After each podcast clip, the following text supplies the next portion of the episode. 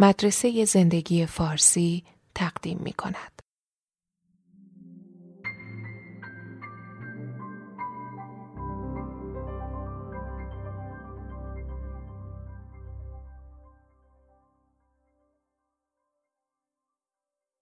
شاید عجیب به نظر بیاد که بخوایم مشکل رو به مغز ارتباط بدیم.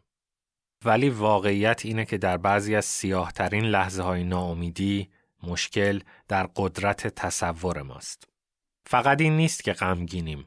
مشکل اینه که نمی‌تونیم زندگی بهتر از وضعیت عذابآور کنونی تصور کنیم. و منظور ما از قدرت تصور اینه که قادر باشیم انتخابهای جایگزین رو به زندگیمون فرا بخونیم. وقتی غمگینیم نمی‌تونیم تصور کنیم که میشه یه شغل دیگه پیدا کرد. نمی‌تونیم تصور کنیم که یه روزی دیگه قصه پچ پچ و شایعات پشت سرمون رو نخوریم. توانشو نداریم تصور کنیم که یه شریک زندگی دیگه پیدا کنیم. قادر نیستیم تصور کنیم که دوباره به یک انسان اعتماد کنیم. ولی با پرورش قوه تصور تقریبا هر مشکلی راه حلی داره. اگر یک در بسته باشه، قدرت تصور باید بتونه به موقع راه حل جدیدی پیدا کنه. شهرهای دیگه‌ای برای زندگی هست. مشاغل دیگه‌ای هست که میشه امتحان کرد. میشه رفت جاهای زندگی کرد که هیچ کس ما رو نمی‌شناسه. اشاق دیگری هستن که روی کردشون به روابط صمیمانه متفاوت از اوناییه که ما تا الان شناختیم. اقیانوس پهناوره و به طرز زیبایی بی ماست. ما بزرگسال هستیم یعنی انتخابای مختلفی داریم.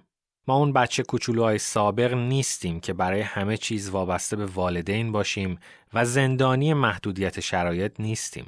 می‌تونیم بریم واسه خودمون تو بیابون یه چادر کوچیک بزنیم. می‌تونیم اسممون رو عوض کنیم.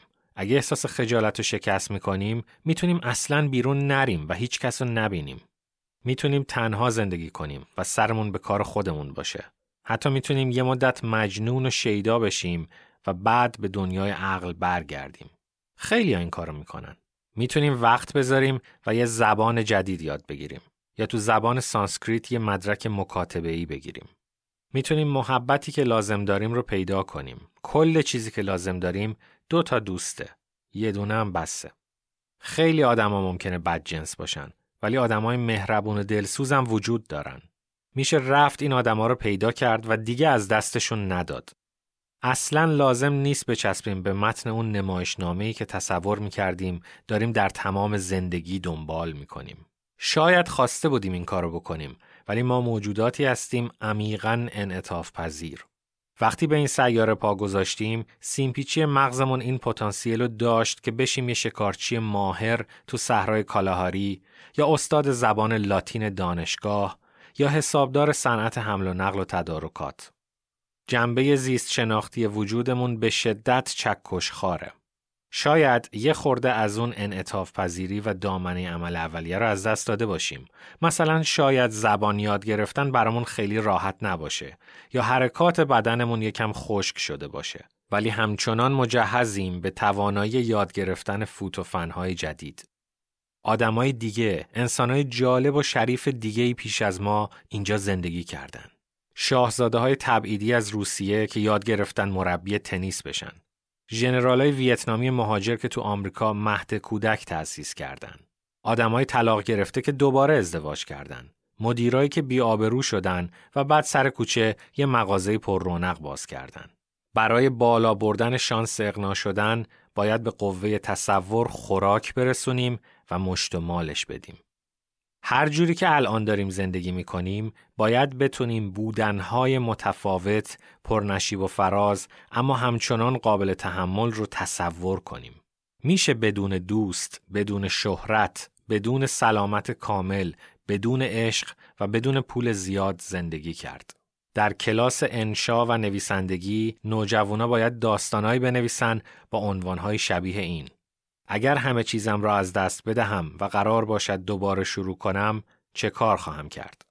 میشه از دانش آموزا خواست فهرستی بنویسن از 20 دلیلی که الان به زندگیشون معنا میده و بعد بگن همه رو خط بزنید و حالا ده دلیل اضافه بر اون 20 تا پیدا کنید.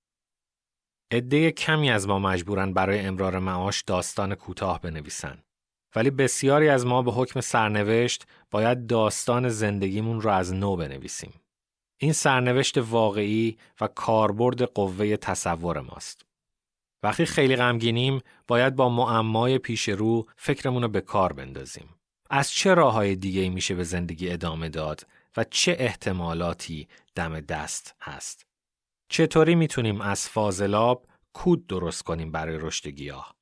چالش در اینه که هوشمندانه و خلاقانه آینده رو بر ویرانه زندگی های قدیمیمون بسازیم. لطفاً با subscribe و like کردن مطالب ما از ادامه این پروژه حمایت کنید.